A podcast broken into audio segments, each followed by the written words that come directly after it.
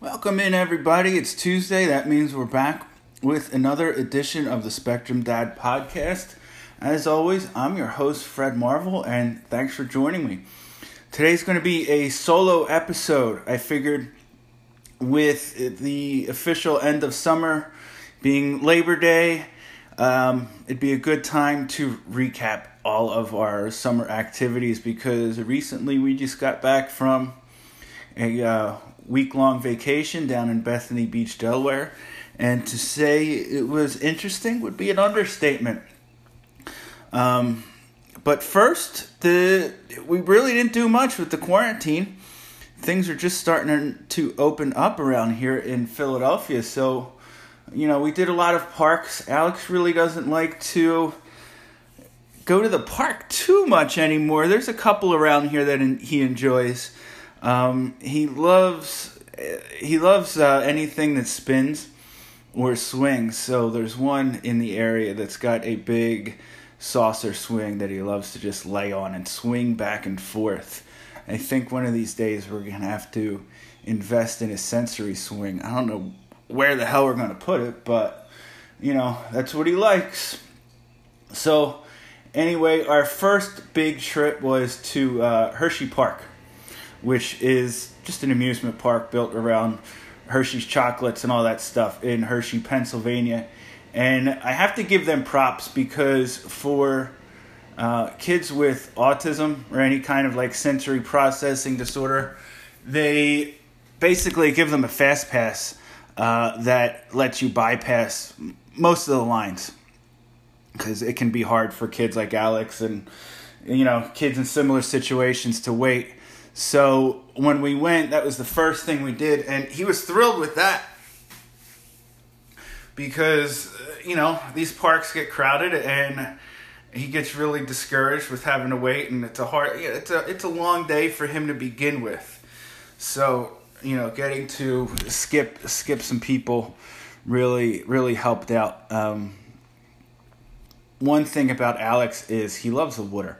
So Hershey Park has this great water park, and that was our first stop on our trip. Uh, so we had to do the water park first, and then we were going to do the dry rides. So it was it worked out for us big time because it was a cloudy day. They were calling for thunderstorms off and on all day, but we were hoping for the best. Um, so he does a Did a bunch of water rides, and then after a couple hours, the rain finally came. So we thought that'd be a good time to break and get changed and get some lunch and hopefully wait out the storm. And it eventually stopped raining after. It was perfect timing. As soon as we finished lunch, the skies, uh, you know, it stopped raining, and but the water park wasn't open, so we had to do a couple dry rides, which he enjoyed. He's not really much of a, like a roller coaster kid. He's eleven, but he's still, he's got a lot of anxiety. So things like that make him nervous. So the rides he did were pretty timid. Um, and after, this is where he gets overstimulated. After a couple rides, he was ready to go for the day, which um doesn't seem like much, but for him, he was happy. And this goes back to what I said a couple episodes ago about adjusting um, expectations, kind of.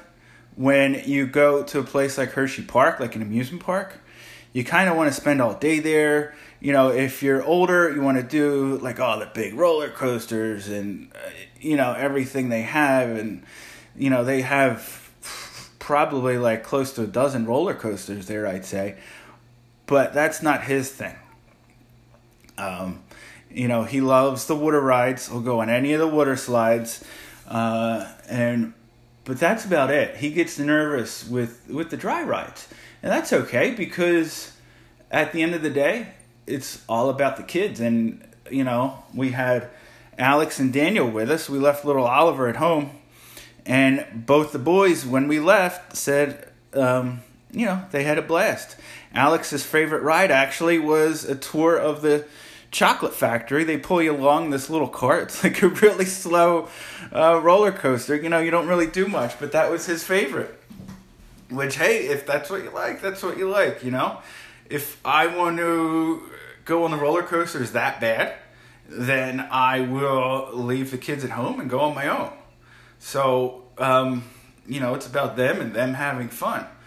Uh, where we lucked out again, as for a second time, was because of the off and on thunderstorms, Hershey Park gave us rain check tickets so we could come back another time, free of charge for the whole day again.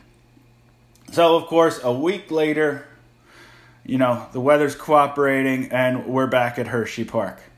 Um, and same situation, hit the water park first, enough of that, stop for lunch, do some dry rides, basically the same dry rides, because uh, one thing about Alex, and I've, I got to be honest, I don't know if it's the same for all kids like him, once they find something they like, he's going to do it over and over and over again. So uh, there was a couple rides he liked, and that's what we did over and over and over again. We probably probably did them two or three times each. But same thing, after about four hours, you know, he's ready to go. He's over. He gets overstimulated, especially in a new place. You know, you're at an amusement park. It's crowded, even though they're only letting in, I think it was twenty-five percent capacity. It's still crowded. There's still people. There's still noises and lights and sounds and smells and a whole bunch of stuff for him to take in. And one thing he's really improved on is letting us know when, hey, I'm ready to go. I've had enough. Um, So, you know, you've got to listen to that, because otherwise you're headed towards Meltdown City, which unfortunately, uh, that's where we wound up. It was one of those nightmare parent scenarios. Uh, we did our tour of the chocolate factory again, because that's one of the rides they liked. And in order to leave Hershey Park, and I know a lot of other amusement parks are like this, you have to walk through the gift shop. And it's a huge gift shop filled with candy and Hershey's and Reese's and everything you can think of. And Alex wanted me to spend uh, twenty dollars on these little squishy figurines. And in hindsight, I probably should have got them, because they'd be good like stress toys, like fidget toys. He loves to squeeze stress balls, and he's got these rubber tubes that he likes to pull and stretch out and everything like that. So they probably would have been good for that situation, but I said no.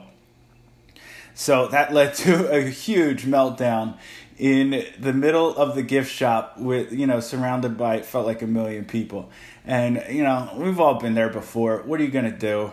It's the end of the day, and it's just one of those situations where, uh, you know, he was already probably close to a meltdown anyway. But me saying no in that situation just made it even worse. But the tough thing, and I'll be honest with you here, his latest uh, thing when he gets overstimulated is to curse. Before, it would be um, not like attack, but he would just play rough. Like, you know, uh, he wasn't trying to be mean, but like he would squeeze your face, or you know, almost like kind of like grab your arm and try and squeeze your arm, things like that. Uh, every few months, I feel like once we get rid of one behavior, a new one crops up. So the last, I would say, month or so, it's been cursing. So, you know, it wasn't, it wasn't a pretty scene, but we got out of there. And once he calmed down, um, you know, he all he could talk about was how much fun he had. So I guess, you know, I guess we did a, we did a good job, and, you know, he had fun, and that's all that matters. Um, a week after that, we headed down to Bethany Beach in Delaware for the week. Um, same house. We've been, this is the second year we've been in this house in Bethany Beach. I like it down there. I don't like taking him to certain parts of the Jersey Shore, because if we're anywhere near anything that any town that has like a boardwalk with carnival games and amusement rides and things like that, it's constant uh, pestered. Can we go there? Can we do this? Can we do that? So I like the way this house is set up in Bethany Beach because it's only a block away from the beach, but where the house is located, there's nothing like that. All you have is the beach. It's pretty secluded and quiet and everything like that. So it's a great spot to go and unwind. And, you know, they have all of those things, the arcades and the amusement parks, but it, you have to drive to it. And it's not something that, you know, you can constantly see from where we're staying or where we go to the beach at. Um, Now, with Alex in the past with vacations, because he gets overwhelmed with uh, people and noise, and he also gets really excited about stuff and really, and uh, the more he knows something's coming up, the more he anticipates it. You know, he got so excited for his birthday in August, and then he got so excited to go to Hershey Park. Like, he can hardly contain himself. So he got so excited to go to the beach for a week. And uh, when we go on vacation, we took two cars. So I had the three boys with me, and my wife and my uh, mother-in-law were driving in a separate car. And I like to get him in the house first. That way, uh, you know, he has time to adjust and unwind and make that transition. It, it was about a three-hour car ride from uh, from our house to Bethany Beach. So if he's, you know, alone in the house, then he can he can adjust and and calm himself back down. But the problem is is our three-year-old Oliver is potty trained. So we are twenty minutes from the beach house, and he says he has to use the bathroom. And he says he's got to do number two. So I pull over to the side of the road, hop, take him out of the car, waiting, waiting, waiting, waiting. Nothing happens. You know, he swears he has to go. He swears he has to go. Every time I try and get him back in the car, you know, he starts to cry and whine that he has to go. This lasts for a half hour with absolutely nothing happening. Uh, so eventually I just, you know what, you're going to cry. I, you know, got his pants back on, put him in the car seat, we're off. The problem with that was, is that meant that um, my wife and mother-in-law got to the house before we did. And I should have said something to them. We should have planned it better. Um, but he, the kids were so good and well-behaved on the car ride that I tend to forget about this stuff. And my bad habit with Alex is that when we get in a groove and things are going well and things are running smoothly, that I tend to almost forget little things like, let's get him to the house first before anybody else gets there so he can unwind.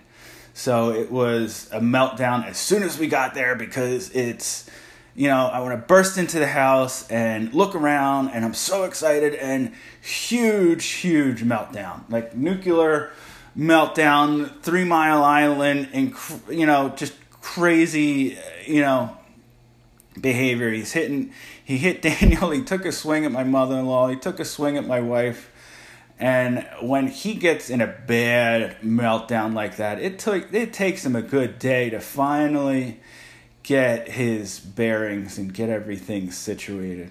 So for that first couple days, it was like, uh, you know, like, of course we got to deal with this right at the beginning of, of, of our vacation.